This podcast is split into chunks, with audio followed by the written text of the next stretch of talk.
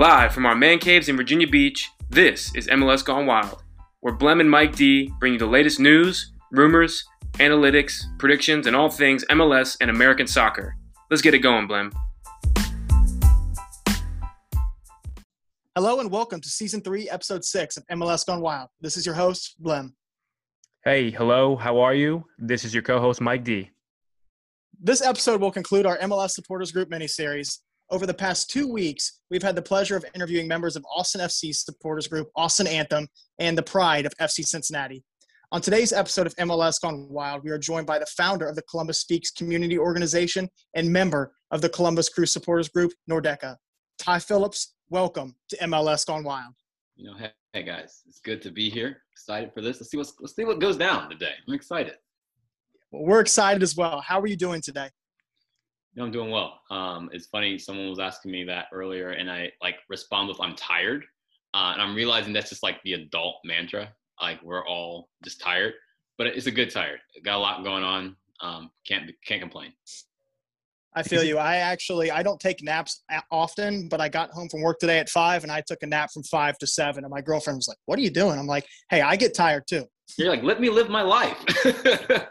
so yeah, I'm good. These are the times they definitely warned us about when we were kids, man. Like, don't grow up too fast. And now we're here, and it's like, oh man, I wish I was a kid again. You know? Remember when we had enforced naps and we hated them, and we didn't realize? I wish there'd be someone like an adult saying, like, "Hey guys, in about 15 to 20 years, you're gonna love every moment of this." And yeah. hundred percent. So, Todd, to open things up, um, we were doing some research and, you know, we came across Columbus Speaks, which we'll get into in just a moment. But on your Instagram page, there was a post from last July with a simple message that we really, really liked. And we wanted to start off the episode with it. So, Ty, tell us something good. Something good. Well, hey, we're all right now like alive and living in this space, you know, that's good. We're we're enjoying this moment together, this crazy life. I mean, last year was weird for every single human. Um, we made it, um, so that's good. And on a personal level, um, there's a lot of projects that I'm working on that I'm pretty excited about. Um, on a bigger level, I mean, Columbus is about to have a really fun year uh, as a city. I'm really excited for that. Things are starting to wake back up. Um, sports are coming back, quote unquote. Um, I'm I'm I'm excited. I'm happy. So there's my something good. Just a perfectly rounded answer. I like that. Short, sweet, to the point. You covered all those different different aspects. I love it. I try. I try. So speaking of something good, let's actually talk about the Columbus Speaks call to action. Columbus yep. Speaks is a platform of advocacy and engagement for those voices unheard. Mm-hmm. The community organization helps to educate and unite Columbus on why Black Lives Matter. Mm-hmm. Tell us about Columbus Speaks.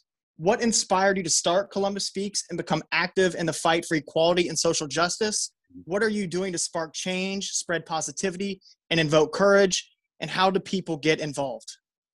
Okay, so there's a lot there. So I'm gonna give you a lot of an answer. Is that fine? Oh yeah. Yes. Um, so my wife and I had started thinking about some sort of give back um, about late 2019. Uh, both of us have like just big hearts, if that makes any sense. Um, so we knew at some point with our careers kind of going on, we wanted to do like some sort of give back. And uh, originally, and this is actually still true to this day, like we wanted to just kind of like pivot to like the voices unheard. It's really easy to kind of just fall into, uh, you know, LGBTQ or uh, women's rights, or again, obviously Black Lives Matter. Um, we really wanted to be able to like bring all of these voices that we feel are, aren't heard give them a platform. Um, so when we like launched, we did launch in the summer and like all the Black Lives Matter stuff started, which is interesting because I feel like people see us as a BLM group and we aren't that. Um, which is interesting as a black man saying that like I have this voice and I'm not a Black Lives Matter group. So we're not that. I like to clear that up. Um, we just think that there are voices that deserve a platform. There are voices that have issues that are very real to them um, and they need a voice. It just so happened that we came up during the BLM movement like blowing up, which is fine because we're going to still side along that for obvious reasons. Um, but at the end of the day, we wanted to figure out like how can we position ourselves for two things. Number one, how can we educate our allies? Uh, we realize that there are a lot of people having trouble with the uncomfortable conversations. Like there's humans that are, say, moved by what's been going on and want to figure out a way how can they come alongside in a way that's not offensive or a way that they feel educated? That was our first thing. How can we bring along our allies? And then second was how can we actually like cultivate change? Um, for us the whole columbus speaks starts from it has to start with a conversation. Um, conversation is going to be between individuals who want to make a difference uh, it could be learning it could be listening all those facets happen in conversation. And then it's what you do after it. So we are the people that can help take these ideas that we hear from conversation to change makers or we can empower you to be a change maker. Um, as of right now columbus speaks we've been like kind of quiet last couple of months and that's been intentional.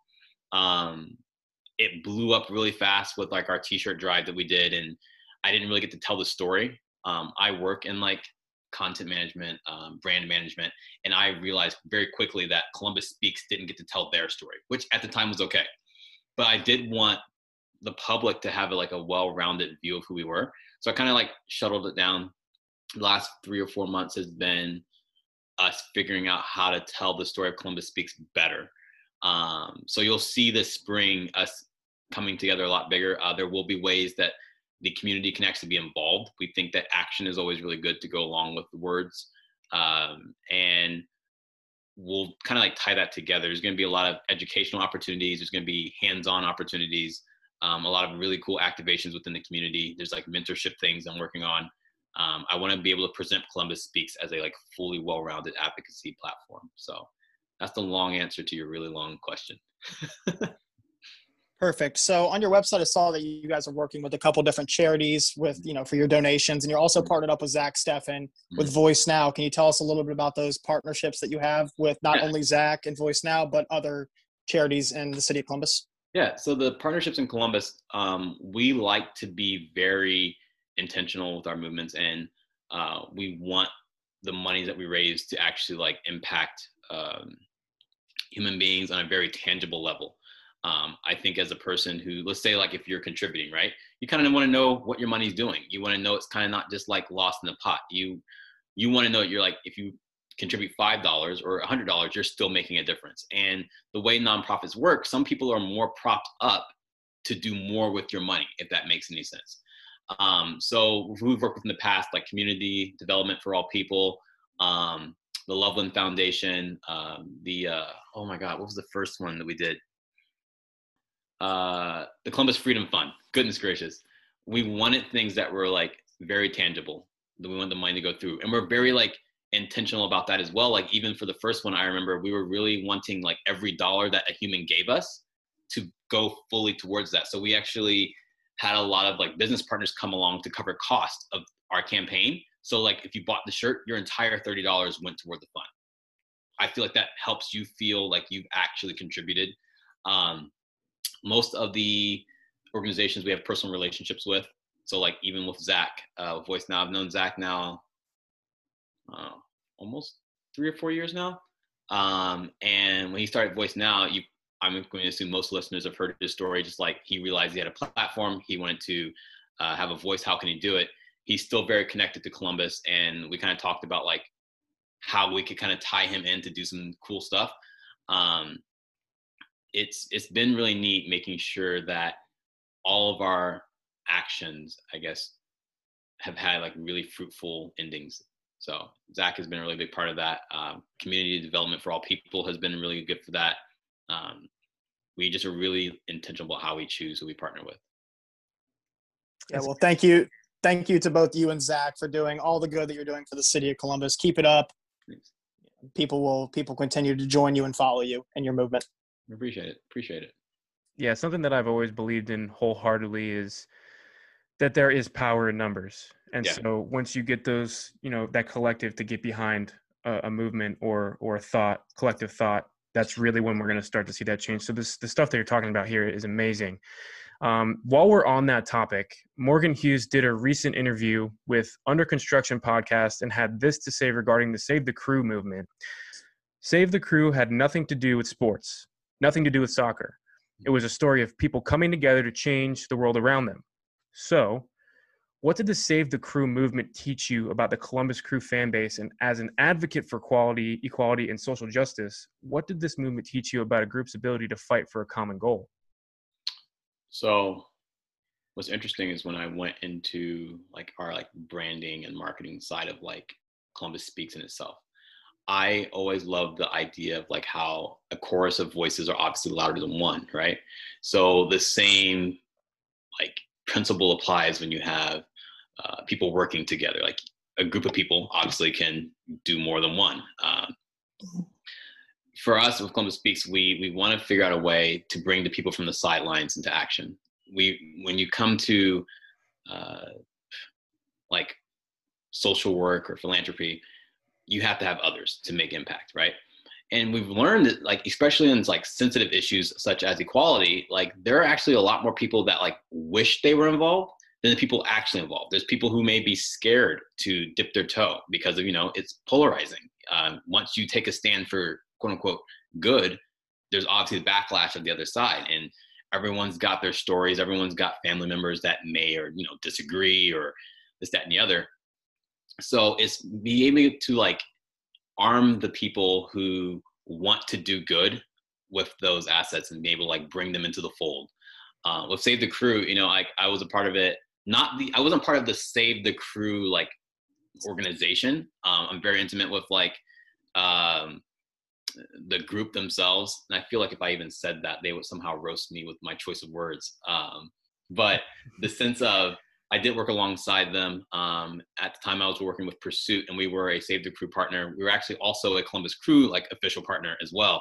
So we had the fun journey of like making sure we were like you know playing the party the party line, but also standing up for what was right. Um, seeing Columbus come together and mobilize uh, with a cohesive voice and cohesive messaging um, was beautiful it, I mean, honestly, at the end of the day, it, it, just proves time and time again that once you put your mind to something, you can do it. And if you've got people that will buy in, you 100%, you can make what you need to happen happen. So. Absolutely, absolutely. It was a, an, an, amazing thing that happened to the Columbus crew. Um, all falling back on that, you know, the power in numbers. Yeah. Yeah. So, like we said before the podcast, you've been with Nordecke for about six years now. Why did you choose to be a part of Nordecke, and how do they represent the city of Columbus? Whew. So, I love soccer. Number one, that's right off the bat. I love soccer, which is funny because a lot of people in Nordecke have so many different stories. Some people weren't soccer fans, you know, but I, I grew up playing it. Um, I was a late bloomer. Um, I started playing like organized around age 12 ish. Um, and as I grew to enjoy and like appreciate the sport, um, I love soccer culture. It's very unique. Um, sports in itself is like obviously its own thing, but within each sport, there's different niches, right?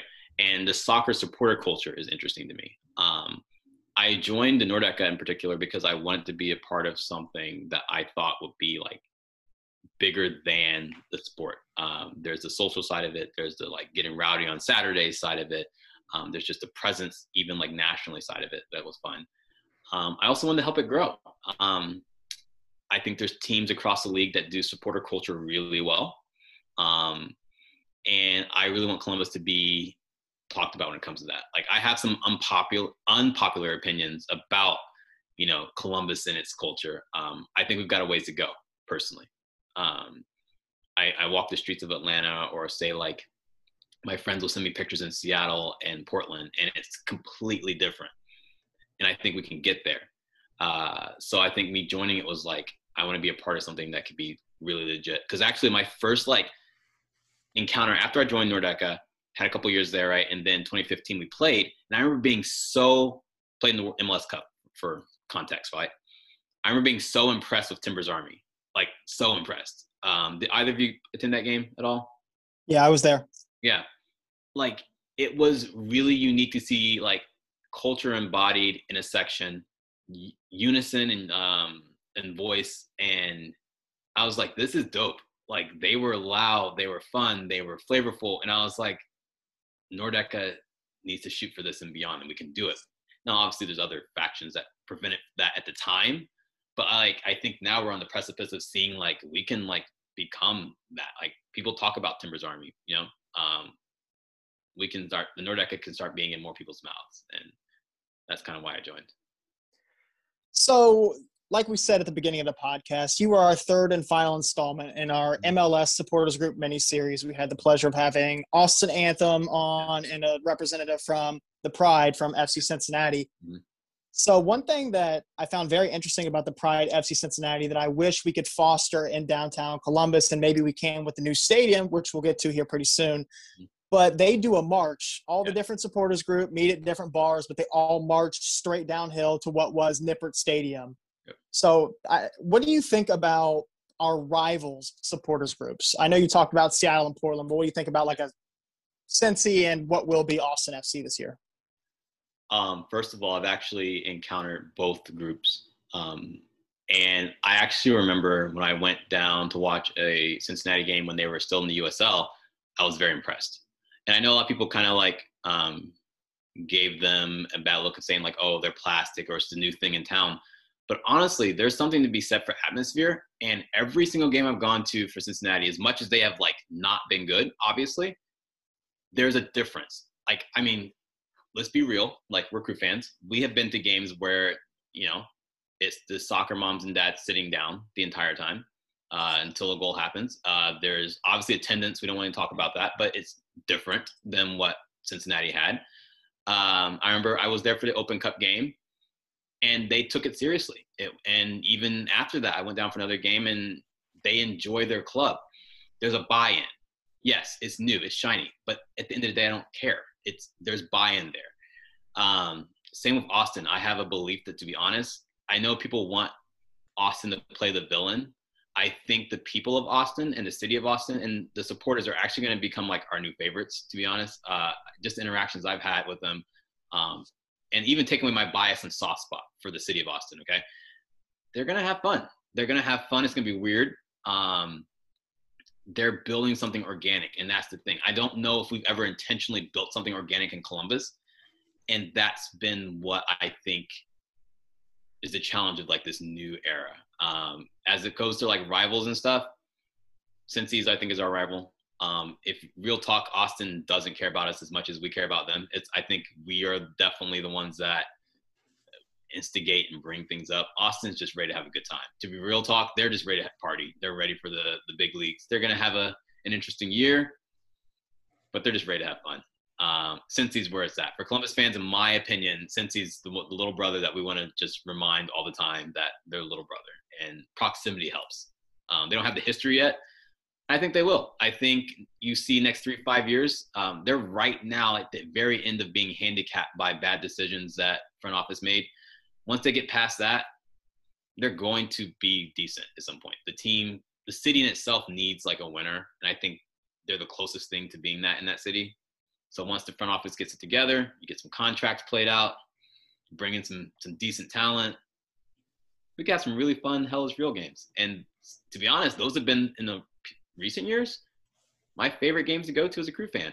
And I, and I, ju- I just want to interject here. Cincinnati had a rough day today. Okay, so on the high note, they signed officially Lucho yeah. Acosta, but just before getting on this podcast, AJ Green is leaving the Cincinnati yeah. Bengals. Their star wide receiver, who's been there since who's been there since 2011. So they've had yeah. the high of highs, they've had the low that of lows. Nuts. One of their one of the bright spots in Cincinnati Bengals football history. Yeah but we talked about you know Cincinnati and how their fan base is huge. Even when they were in the USL days, they were setting records. Yeah. What does what does the crew fan base and Nordecke need to do to take that next step?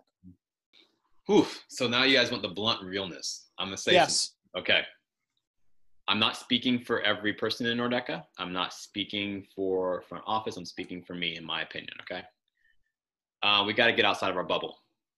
We have to. There's a in my opinion, there's a lot of the Nordecke forgets that they're not the only people that attend crew games.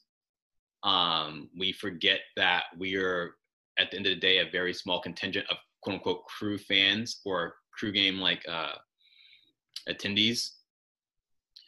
When you get stuck in that bubble, you see everyone wearing black and gold, and you think that everyone around you is about it. The real talk of it is that Columbus in itself doesn't uh, I want to say this nicely. We haven't bought in yet. But that's because there hasn't been intentional outreach. Okay. So what the Nordecke needs to do is to take that like mission and own it. Let's be let's be in the community. Let's show them that the Columbus Crew is a good time. I have neighbors that don't know the crew are still here. That pisses me off. Um, they like literally don't even know that the team is saved. It's been what two years now. I I I this is my biggest issue. Okay, so I'm gonna tell a story I've told a couple times. Um, in the soccer community, right? The actual this is where your bread and butter should be. People who play soccer follow soccer. Um, had a game with my team, been with them for a couple of years. They know that I work alongside the team, right? Had three individuals last year ask me if the team was going to stay. That's the first issue. Second, to make it worse, Jonah and Harrison come to my games because at the time, uh, Florence Accam, who is David Accam's wife, was on my team. Didn't know who they were at all. No one recognized them. We're talking, you know, all the crap. To make it even worse, one of my friends was a former crew player. No one, no one knew who he was. Like w- the soccer community in Columbus doesn't wrap their arms around it. So we need to wrap our arms around the soccer community. After that, wrap your arms around the freaking con- entire community. Let's show us doing good, which is why I'm excited to be like partnering with them. Um, uh, I've got some things I'm working with them in the background to like help them get in the community. But like real talk, we have to wrap our arms around the soccer community in Columbus because the soccer community in Columbus hasn't wrapped its arms around the crew. And that's just what it is at the end of the day. I know people have been like mad about like the front office approach to like, you know, selling these premium suites and making sure they're just selling tickets. But at the end of the day, they have to show a product to get people to care. People in Columbus like two things. We like the Buckeyes and we like winning. You know, well, we've got the winning part down. So how do we get them to care about them outside of the Buckeyes? you got to see the team. They've got to be visible. This is honestly the best chance for us to be visible as hell. We freaking won it all, right? We have this new stadium. They have to capitalize and make it matter to the city of Columbus. And I feel like there's times where like Nordecke individuals are like, it's not that big a deal. We like, you know, we saved the team. Like, I don't know why people are like talking this, that, and the other. A lot of the issues that one Precourt, sorry, a lot of the issues that uh, made Precourt want to leave were very real, unfortunately. Like, I know that doesn't go against the narrative, but like, they just were. So you've got we've got to work actively as much as we can to help correct that narrative, um, especially like uh, business side, community engagement side. It all has to change, and the Nordecke I think can have a huge part in that of like showing their face in the community outside of just ourselves. I said it. yeah, saving the team isn't enough. We need to continue, and Nordecke and Crew yeah. Nation needs to continue to push the envelope. Yeah, one hundred percent. I think that we have the best like open sandbox as it is to like start that. This is a fresh new start. I like to say that the Columbus Crew needs to see themselves as the Phoenix reborn. Um, there's a lot of I like to like you know dabble in like Reddit and the Facebook groups. And there's a lot of like, you know, old heads who like don't like to change. But to be honest, like you have to think of this was a dying club. So you've got to make it like make sense. The old product didn't make sense to Columbus. So you can't write on that. You know, it's got to be completely new. It's got to be something that matters to like these kids who are coming in and say to OSU. I don't understand how OSU, one of the biggest like student bodies in the nation, right, has almost had zero presence. These are kids coming from across the nation, even from our own community, that don't show up to these games. And they were on the freaking campus. There's so many like holes that we could like exploit and we don't. So like I'm hoping that with this new opportunity, acknowledging that we're new and reborn, that there's just so much more community like outlook. Like like I'll kind of go into I know one of the questions about the jersey. Remind me to like tell you why I like the jersey. There's a reason for it. Just tell us why you why you why you really do like the jersey. So again, like I told you, like I love to work in the world of like marketing and brand management, um, storytelling, all of that, right? So one of the bigger things with sports in general is loyalty and like brand awareness, correct? You go right now, if you go to Tampa Bay, people are gonna be wearing the stuff. Like it's the thing. They won, people are gonna be wearing it. Uh, you go to Atlanta, as much as like, yeah, last year was a blip for them, they you could walk around you see billboards you see people wearing the jerseys. you see the posters all around there's a buy-in well from a like stylist standpoint and even marketing standpoint, yellow is a really hard color to wear. It's very noticeable. A lot of people aren't going to wear that. That's just a thing. People don't look good in yellow, and we and we know from just like life, you're going to wear what you feel good in. Okay. Um, them pivoting to more of a neutral color allows the brand to live in a new different in a different vehicle. So with this gray and white, it's neutral. You can wear it out to the bar and you won't feel weird about it. You're gonna like I think about my friends who are like, oh, I'm having like a, like I don't want to say like a, I'm having a good day today. What am I gonna wear? You're gonna wear your like your most flattering color. Yellow is almost always not on anyone's flattering color, as much as it's recognizable it is.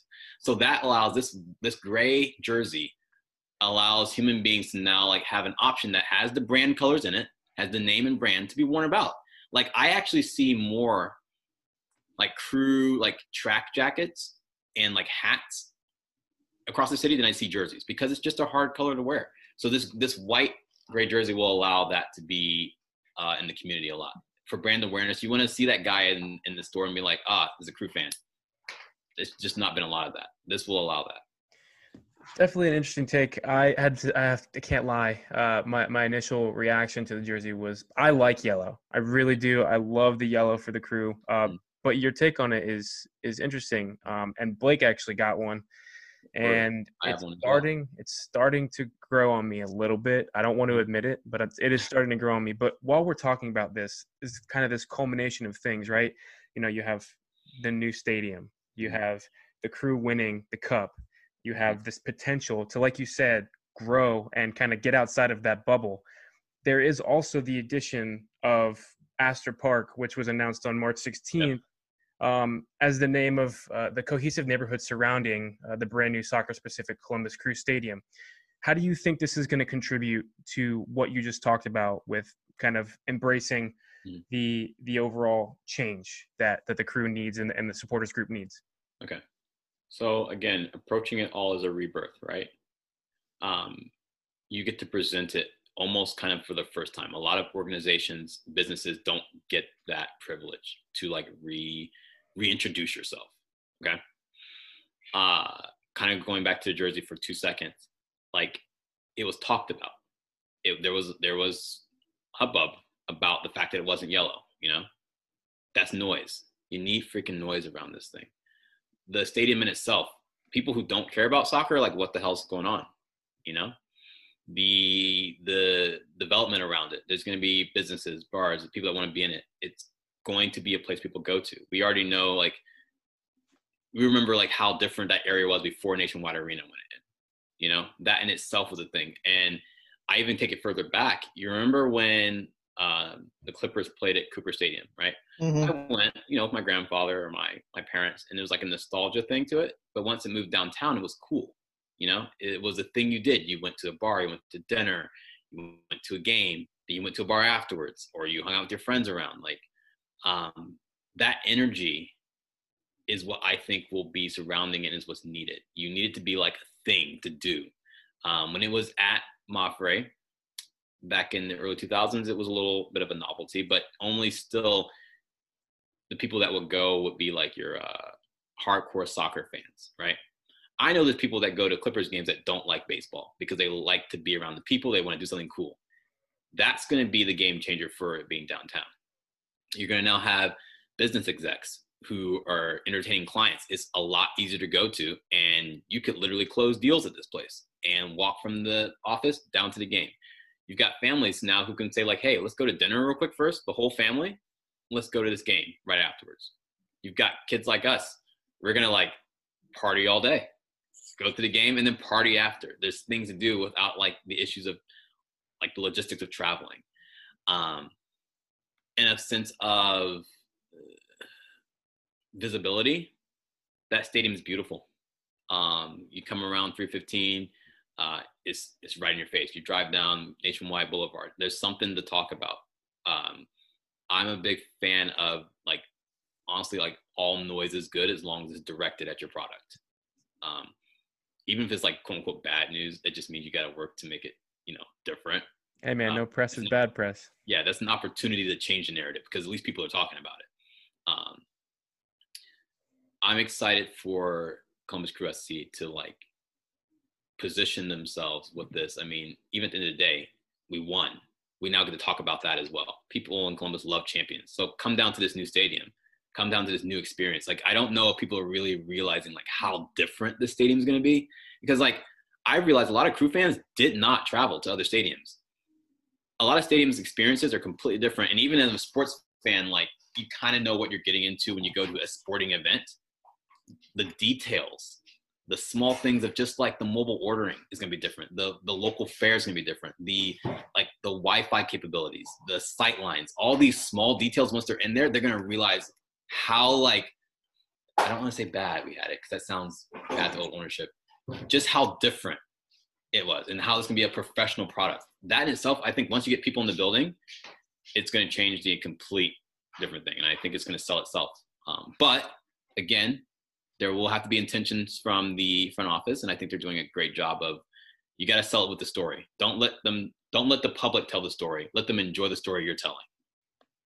On top on on top of the new stadium, new yeah. kits, we got a bunch of new players that we're going to mm-hmm. talk about later. Yeah, I, I've spent a lot of Saturdays, a lot of weekends at MAPFRE Stadium, cheering, screaming for my beloved black and gold, yeah. and I cannot wait to do the same in the brand new Columbus Crew Stadium with that beautiful skyline in the background, yeah. hitting the bars right next to the stadium beforehand. I thoroughly cannot wait to do that and maybe we can even get a beer together, Ty, since apparently we've known each other for quite a while now. It'll be a moment. It'll be great. I'm looking forward to that moment. Cheers to that. So, listeners, we're going to take a quick break for a word from our sponsors, Added Time Outfitters. After the break, we will be discussing Ty's favorite moment in MAPFRE Stadium, Columbus Crew's offseason acquisitions, the opening match of the 2021 season versus the Supporters Shield winning Philadelphia Union, and so much more. We'll be back in 60 seconds.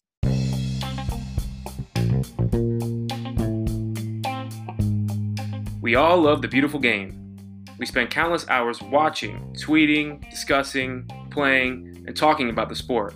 And we all have our favorite memories when our teams made history. Moments like Liverpool's miracle in Istanbul or Celtic's 2 1 triumph over arguably the best Barca side ever. Those moments that keep us coming back for more. But what if you could carry those moments with you all the time? Added Time Outfitters creates soccer inspired wristbands to let you wear those memories on your wrist. Each reversible elastic design gives supporters of the beautiful game a unique way to rep their favorite team in any setting. With wristbands for your favorite teams from across Europe, the USA, and beyond, each added time design incorporates a 90 minute story from that famous match. Check out all 24 of Added Time Outfitters' current designs on the web at www.addedtime.com or follow us on Facebook, Instagram, or Twitter at Added Time Outfitters.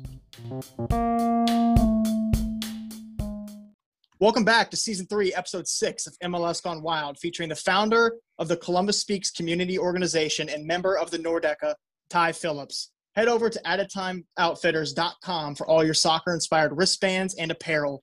Use code Gone Wild, all one word, at checkout for 10% off your entire order. All right, Ty. We're going to hit the fields a little bit on this one. So, before the break, we discussed the impact the new stadium and surrounding area is going to have on the Columbus Crew fan base starting this summer. But let's take a look back at what is now historic Crew Stadium. Crew Stadium, built in 1999, was the first ever soccer specific stadium built by an MLS team and has served as host of three MLS Cups, two MLS All Star games, 22 U.S. men's national team matches, and so much more. Of the games and moments you have witnessed in this stadium, what is the one you will most fondly remember? So when I read that question, and I was like, I don't have a single one, but I've got a good five. If we can do that, can Go we do for it. Go for right, it. Dude. So um, my first memory, and we're talking at that stadium because I actually remember like um, when they played at OSU. But at that stadium, my first memory would be USA Jamaica. I'm trying to remember if it was before the 2002 World Cup or not. Uh, it was a World Cup qualifier. Um, that was my first like moment. I mean, it was cold, it was snowing, um, or raining, or something like that. Uh, that was my first memory. But that was my first time seeing like the national team play, and I think Eddie Johnson scored, if I remember correctly. Well, we're gonna let all the people Google this stuff and see if I'm right or wrong. Um, that was one of my favorite moments. Uh, a random game in 2003. Hear me out. Uh, I don't think we made the playoffs that year. It was, I think, the last game, October. uh, we played Chicago, and I believe we won six to two. Um, we were down 2-0 at halftime. We came back and somehow won six to two. Uh, it was just fun because of like you could tell the like players were like, okay, our season is what it is. They just came and just balled out for no reason. And as a kid, you know, I'm like, this is great. seeing goals galore for some reason. And uh, you know, there was actually a decent crowd. I remember correctly, was, I think 19,000 showed up. And I love, for me as a crew fan, I love when the fans show up. Um, number three will be the 25th. No, sorry, we're gonna go back again. 2008 conference Eastern Conference Final. Um, I was blessed to see that. It was like McBride coming back, um, and then to see him like get dunked on and us end up winning, glorious. Because I obviously didn't make the flight out to California. I, that was my like favorite game of the like our first championship. Right. Um, the next would be, unfortunately, in the year that we lost. Um, I was at 2015 MLS Cup. I as much as I hated the game, right? Because honestly, like we honestly got outplayed that game. I know people complain about the ball going out line, but like we were not in that game as much people think we were. Um, but the atmosphere, that was my first time seeing Columbus Crew Stadium like be packed out with crew fans or people who wanted to care about the crew winning. It was like, this is different. Why isn't it like this every week? This looks like when we watch freaking Portland or Seattle. Like this is dope. Um, so the obviously the emotions were all over the place, but I love that game. I've never publicly admitted this, Ty, but I did attend that game as well. I was sitting in the upper deck and I had just sat, well, I didn't sit down, but I was standing up. I had just had, you know, I just bought a beer and I was standing up and they scored within the first what, minute or couple minutes. Yeah. And, you know, I consider myself a pretty good citizen, pretty good human being. I chucked that beer all the way onto the field from the upper deck, man. I was rattled. Dude, it was, I remember, I actually remember that was probably the most deflated I've been in mm-hmm. life because I was like, wow. I think it actually it was in the first minute. I'm pretty sure we got scored in the 1st mm-hmm. minute, and uh, uh, yeah, off of Diego Valeri and Steve Clark, just you know, it happened. But anyways, like, but I took the beauty of that game was like seeing the the away supporters, seeing Columbus show out. Um, absolutely one of my like favorite moments. But tied for number one, I have two tied number one. Okay, I'm gonna leave the crew one for the best, but uh, I did go to the last Dos Cero for now where we lost, but it was my first time seeing the USA Mexico game there. Um, I love seeing the two cultures collide. Um, I like obviously like it was a different caliber of soccer at that point as well. So it was my first time seeing like, even though I saw USA Jamaica, the USA Mexico game, oh sorry, has a different flair, different flavor all over the board. Absolutely fantastic. But my favorite will be the 2015 um, series with Montreal. Uh, I was in the Nordecke for that game. So when Kai Kamara scored like his winner in overtime, like I was right there, like right in front of them. That game had it all, had the whole just like drama, had uh, the play was good. It was it was just a good game, and obviously the good guys wanted into that. So those are my favorite memories. And it's funny as like we go to this new stadium. I have an appreciation for those moments, but I think I have an anticipation of the new moments we're going to share in a new stadium, and it's ridiculous because I still think about like me losing my voice for the first time in a crew game. Like absolutely couldn't talk the next day.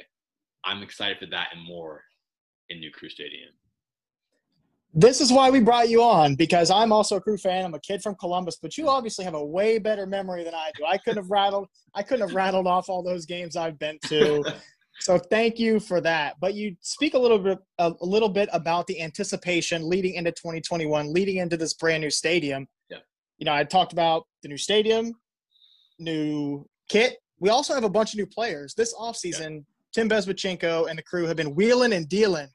Kevin Molino, Bradley Wright Phillips, Marlon Hairston, and Alexandru Matan have all been added to this roster, already loaded with talent. Mm. To add to his nine goals and four assists in last year's regular season, hot boy Kevin Molino scored four goals in three playoff matches for the Loons. BWP ranked sixth all time in most goals scored in MLS with 116 goals.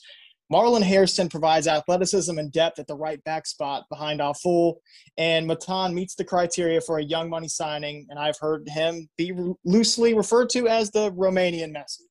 Yeah. Of those signings, who do you think will make the biggest impact for the crew in 2021 and why? Okay. Well, real quick before we dive into that, let's give our boy Tim Bezbatchenko a freaking shout out. Like, for real, for real. Um, I remember when I first met him and he moved in Columbus, he actually like was before he bought his house, he was above my shop. and he came in because he knew we were a partner. And then I think he was maybe surprised I knew who he was, um, and also just like had this admiration because for me, I remember when Toronto was absolute crap, like the worst. And I remember when he came on board, and I remember like the moves he made. Like I remember my attention being caught on like Gilberto and Jermaine Defoe came, and then when Bradley came in, Altidore. I know people feel how they feel about Bradley, but that's a big deal to bring that at the time when he, was, I think he was at Roma, I think, mm-hmm. mm-hmm. coming back to MLS, and then to watch that team go from like the team we laughed at to, to be honest, dominate. They like they only won one cup, unfortunately, but they like won their uh, Canadian thing. Uh, they won like three cups that year. I can't remember what the other third cup was. Um, but anyways, to see just the like behind the scenes like making sure we're taking full advantage of MLS rules, making sure we're taking full advantage of like salary cap. Um, how can we bring this together at the same time while building team culture, um, in and outside the team, team play, style of play, all of it. We're seeing that happen right now in Columbus. And I remember when uh, the first year people like Porter out, Tim Bezbatchenko out. I'm like, first of all, this is a business; it takes time. But like, let them build. And obviously, last year I think they overachieved. I think they they shot to make the playoffs, and obviously internally they were shooting to win the cup. That's what you do. But I think there was a point that they were like almost surprised because I think this is the year we're going to start seeing them like ball out originally. And that's being shown in the way that they're moving. It just became easier because now you're now the defending champions. That's why you have people like Molino who's like, I want to win. Who's winning? Columbus. You got Bradley Wright, like, hey, how can I extend my career in a team that values me and the culture's right? Like, people forget about how much team culture matters to the individuals playing the sport. Columbus Crew, like honestly, out of all the like professional teams I've interacted with, ego is very like almost non-existent on that crew team. There's, you know, we've got some players with chips on their shoulder, but at the end of the day, like this is a place people want to play at, and you've got this new stadium, you've got this new rebirth. Um, Tim Bezbatchenko, Porter, Pat Onstad, all of them have created like something wonderful. So long shout out to them. Uh, the players I think is going to have the most impact, I think because of the position, I think Molino is going to be our most impactful player. And there's a reason for that. Um, right now, everyone knows who Zelarayán is at this point. Like if you tried to like not see him, he didn't play as much as we want him to, um, but you're now very aware who he is. He's going to occupy space. Zardes automatically with his his runs, his uh, even defensive play, you have to make sure he's around. Pedro Santos is one of my favorites. I know a lot of people in Crew Nation don't like him, right? but he's he's dynamic in a different way. But we've never had a person that's gonna like always make something happen from the wings. Diaz does it in spurts. I love Diaz. He's young. I think we forget that he's I think 21 or 22, and that showed sometimes where like the simple pass he wouldn't make or the connecting cross that he needed to pick the right one. Molino's been there, done that. Molino is I think one of the top chance creators, if I remember correctly, from last year. Uh, imagine him bringing like all of that for a good 75 minute shift, right? He's going to get you goals. He's going to actually get you the assist. Um, and then on top of that, I think about you have to deal with Molino all game. And the very fact that you're going to put someone like Diaz or Etienne in after him, that in itself is impact from Molino. He's like, I've worn this guy down. Diaz, go eat him up. Etienne, go eat him up. Um, Molino is going to be the guy, I think. Um, honestly, I think the like dark horse though will be Wormgoor. Um, we didn't get to see enough of him last year. Uh, we saw him for technically a game in 15 minutes, I think. um, he and Mensah will be the most physically dominating um, duo that we've seen in a long time. But the thing is, Wormgoor also brings a very technical side. If you watch his like stuff when he was at his old club, he's very technical. Even though the fact that like he's very aggressive, um, the man doesn't get carded often. Um, the man is very clean with his passing. He's very clean with his tackling, even in the box. Like you're almost like I will be okay with you slide tackling someone in the box because I know you've calculated it. Um, he's going to bring more of the brains to it. Uh, I'm really excited to see those two together. Those are my two picks. Um, the rest intrigue me. Um, I love the depth that a lot of the players bring, and I'm excited to see ton. Um, I think he's the person that you let play the open games, open cup games. He plays the uh, like the midweek games, and he also can be a sub on those wings. Um, but I think Zelarayán like takes him under his wings and makes him like just ball out. Uh, I've seen some of his highlights as well. He he reminds me in the mold. You said Romania Messi. He reminds me of the player that Bezbatchenko brought Giovinco, and we all, as much as we hated him in Toronto, I honestly loved going to watch him because the guy was just low key untouchable for a hot second. Little little what do they call him? The atomic the. Atomic ant. Like yeah, dude, it was just like he touched the ball and you knew something was gonna happen. And I I would love to see that type of potential from uh Matana. I think he's is he 21? Is he 20 or 21? He's no. under 22. Yeah, they got him for I've heard four years. That's time to groom him. Like this is a that's a dope signing. So, but yeah, man, those are my Wormgoor and Molino. Those are my two. Absolutely. So touching on Molino, one thing that we've talked about previously when we've talked about the crew and kind of analyze how they play, I've always said that Caleb Porter likes to play with one burner down one wing. So like a guy like Luis Diaz that's going to get in line and, and then the yeah, and then a guy that's going to come inside and play make. And now I think we found ourselves in a good problem where we have Pedro Santos and Kevin Molino playing out wide, and they both like to play inside and can combine with Zelarayan. Mm-hmm. And we also have two uh, outside backs in Valenzuela and Afful that like to get forward as well and can whip in balls. So depending on what side we're attacking from, if that outside mid floats inside, I think we we've found a, a perfect calculation on how to you know get a numbers advantage on one side. So I think Molino is going to be a huge addition to the Columbus Crew. I actually purchased his jersey. I oh, got oh, Molino. I got Molino on my back in 2021. I'm a big fan of Hot Boys, so I'm looking forward to what he can see. But you talked a little bit about Vito, and I that was our very next question actually. And so he actually did only play 107 minutes in his inaugural season as a Columbus Crew player. Josh Williams stepped in as a replacement, and the Williams and Mensah partnership anchored the Crew defense to an MLS Cup with Vito returning and Williams a proven starter and winner, mm. right off the bat, do you pair Vito and Mensah together, or do you still give that job to Josh Williams until he loses it? Um, obviously, I'm not the coach and I'm not in camp. Um, Porter has proven time and time again that he's a guy who whoever earns it gets that spot. Um, I don't think he goes off of like the name or if you should be quote unquote playing.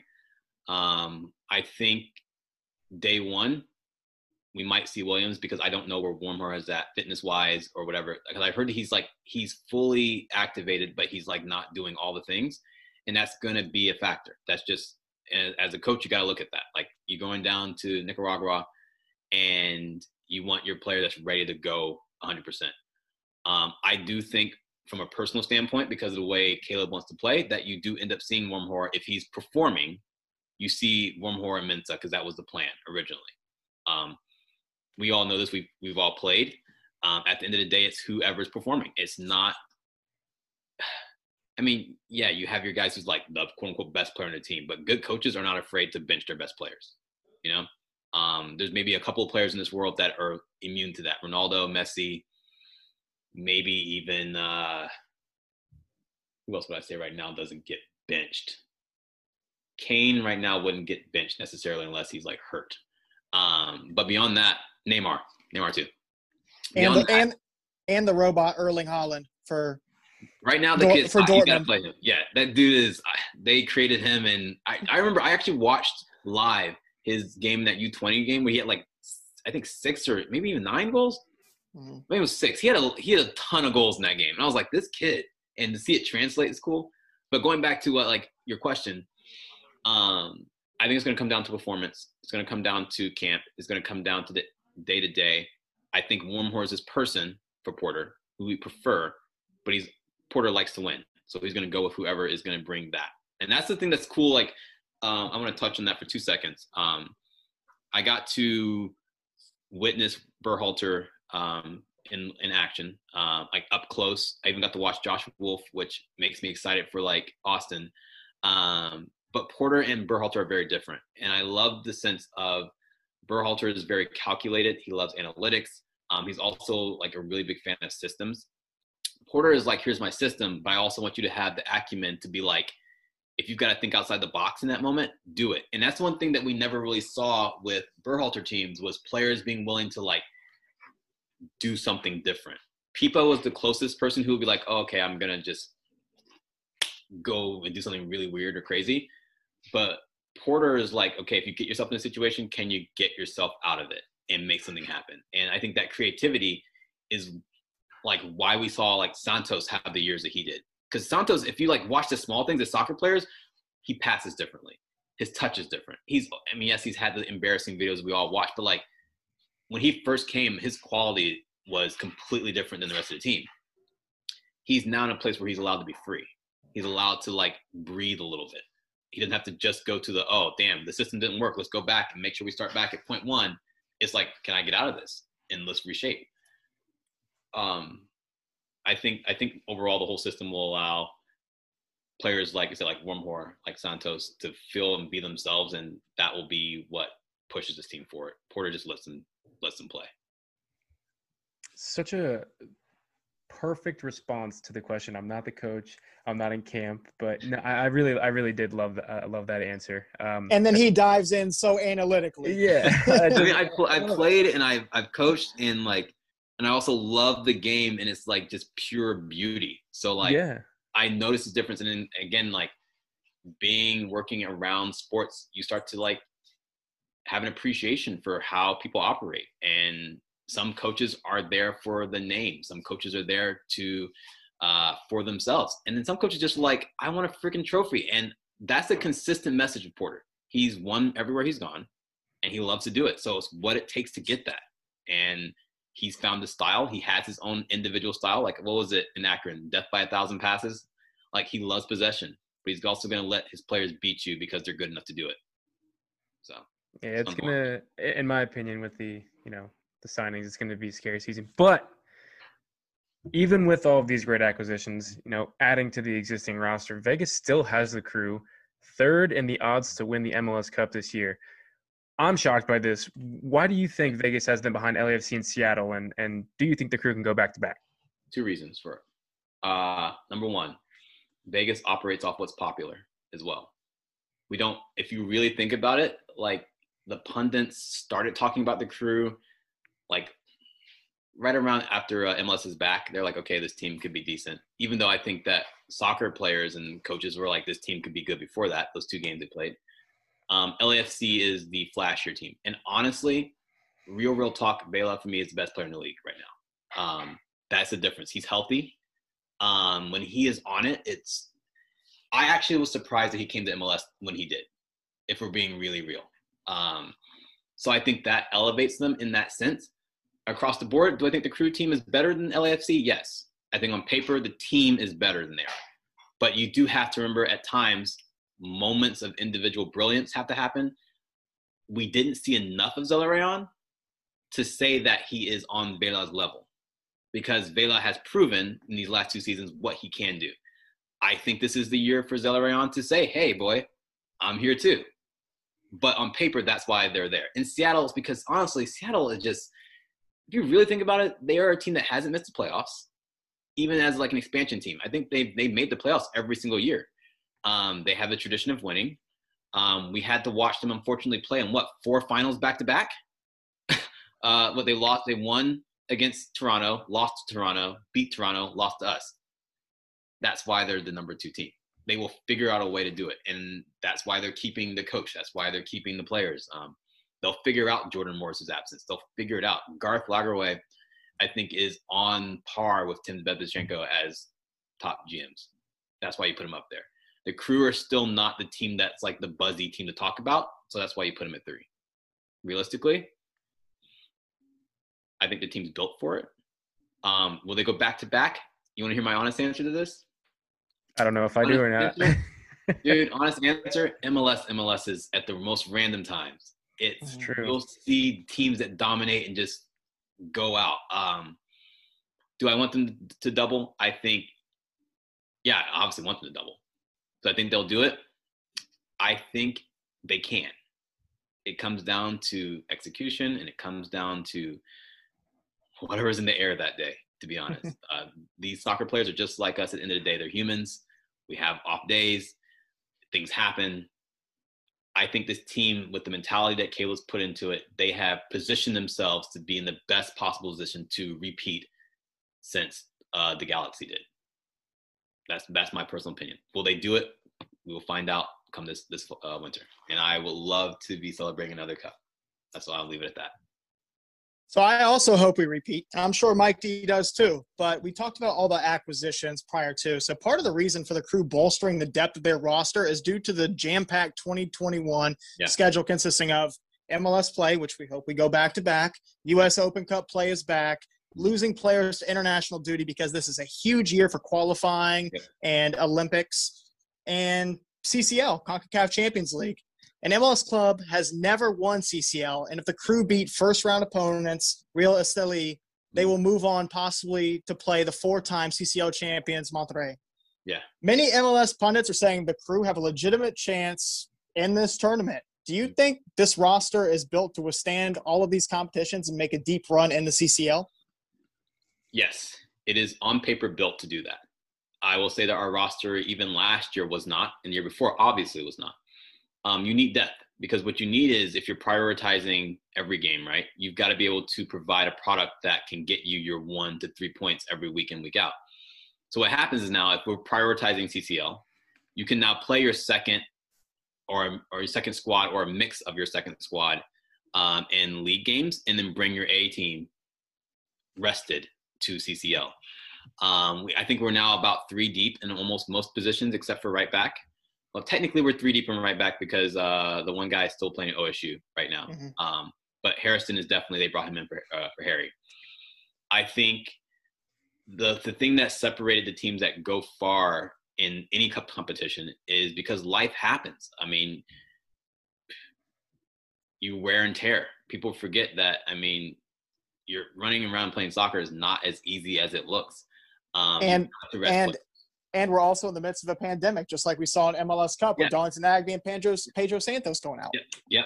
So like you've got all these things. You need to have players that can step in and and represent the club in the playing style that way. I would say that in years past, even when the Berhalter days, um, it was so it was such a system game that like people could come in and fit the system, but they your bench was like college players or your new draftees. That's kind of what we had. Now you've got our bench of players that have done it, players that have been there, players that have experienced, and players that are just honestly good. I mean, a lot of the, our bench, any other team would be like, yes, please, I will trade you these. Well, not draft picks. No one cares about those anymore. But uh, we'll throw the money at you. you know what I mean? Um, I think the team is built to withstand it. And I think you're going to see an emphasis on CCL and MLS Cup this year. I think Open Cup might be third priority. I think they're trying to go all in um, for CCL. I think you're going to see a top squad play those games. I think you're going to see more rotation during MLS games. I think you're going to see his A1 squad in CCL. And I talked about this before. Porter just wants to win. There's right now, if he can be the first coach to do it, you know that's his motivation. Like you know, like out of all the coaches, MLS coaches right now, he wants that more than anything. Porter will love that. The players want that. They know that what's on stake. I think we're built for it. I think the mentality is good. I think they know what's at hand. I think they're gonna have a good run. Um, I will be the first to say I know a lot of people have been saying that um, the Mexican League is now on par with MLS. I think at the end of the day, the top end still kind of dominates us. Um, Tigres is ridiculous. Like to be honest, Monterrey can have their moments. Um, so I think we put our, our A team and we'll push some teams. I think we can, you know, at the end of the day, soccer is soccer and things are going to happen. I think we can surprise people if we play our brand, and I think we're positioned to do really well. So I'm excited. It's just been a minute since we've been in the, in the competition. Uh, I'm not saying we're going to win that all. Like I'm more confident about us, like honestly, doubling on MLS Cup than I am like us winning CCL. But I think we have the squad to do it, and I even honestly think like next year's squad could be even better. Absolutely, like, that's, that's, what I think. Like CCL next year, watch out. So let's see what's happening. With some respect on the crew's name, am I right? Yes, for real. Because I said like no one's talking about. So I think this this is the year that people are gonna be like, damn, that Columbus Crew team is they're not here, they're not playing around. Um, I right. think it's gonna be if you talk about the season itself, I think it's gonna be different. A lot of the the East to me is stronger than the West. You've got traditional players like coming back to life. Um, it's gonna be nice to see us play teams that are good because I think last year I think Philly was good and we beat them, and we played Seattle twice, but we didn't see LA. We Atlanta was off their whole freaking rocker, so we didn't see them. We played Cincinnati three times. We didn't really get to see the gamut of it. I'm gonna take our championship for sure, but I'm excited to see us play like like the teams this year. see how we Absolutely. Stand. Yeah. So speaking of the upcoming season, the crew kick off their 26th season of the MLS play on April 18th at home versus the Supporter Shield winning Philadelphia Union. The crew won both meetings between the two clubs in 2020. So, what is your prediction for this match? Oh God, I hate predictions. Um, two one Columbus. Um, my reason for that is Philly hasn't made any like real splashes this year. I honestly I I don't know who they've signed this they year. They got rid of their guys. Yeah, they like they one. gave away players. They gave away like Ersson, I think McKenzie as well. But I haven't seen any replacements. I haven't seen any signings.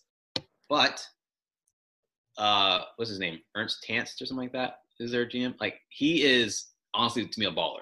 Like for him to just be like, I don't care about the super draft.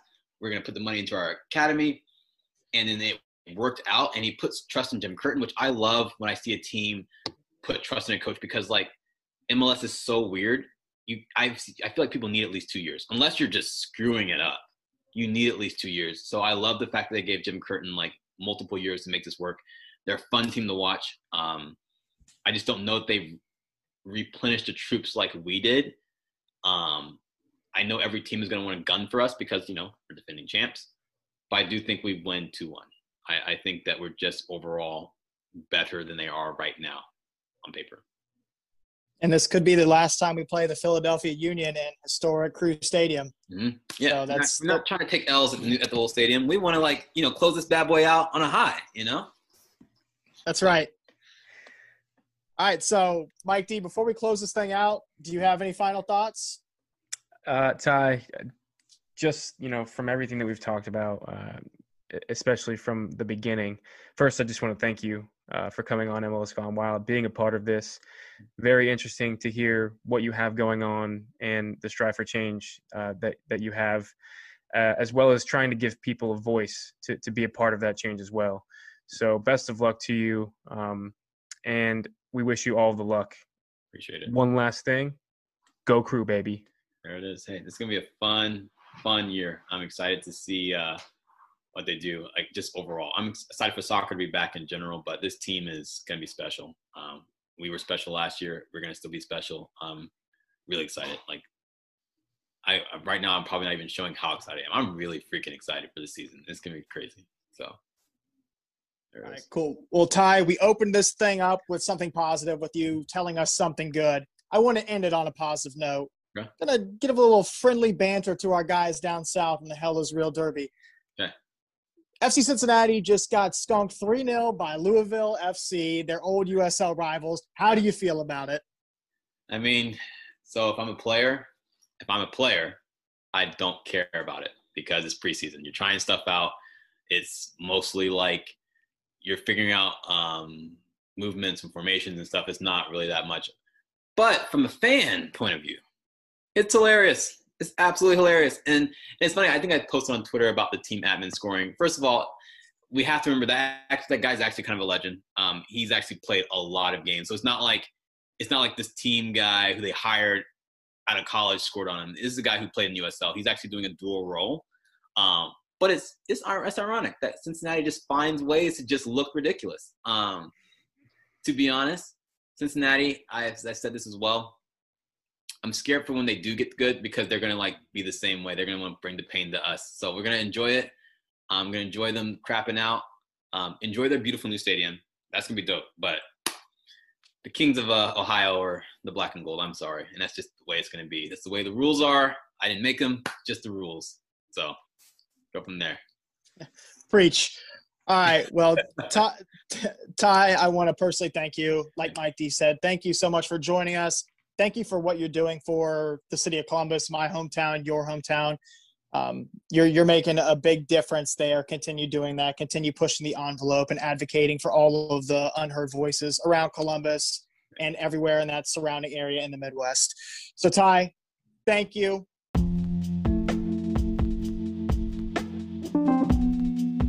Listeners, thank you for tuning into our third and final installment of our MLS Supporters Group mini series featuring Nordecke's Ty Phillips. In exactly one month, the, the defending champs will take the field for the first match of their 2021 season. Until next time, stay wild, but stay healthy. Peace out.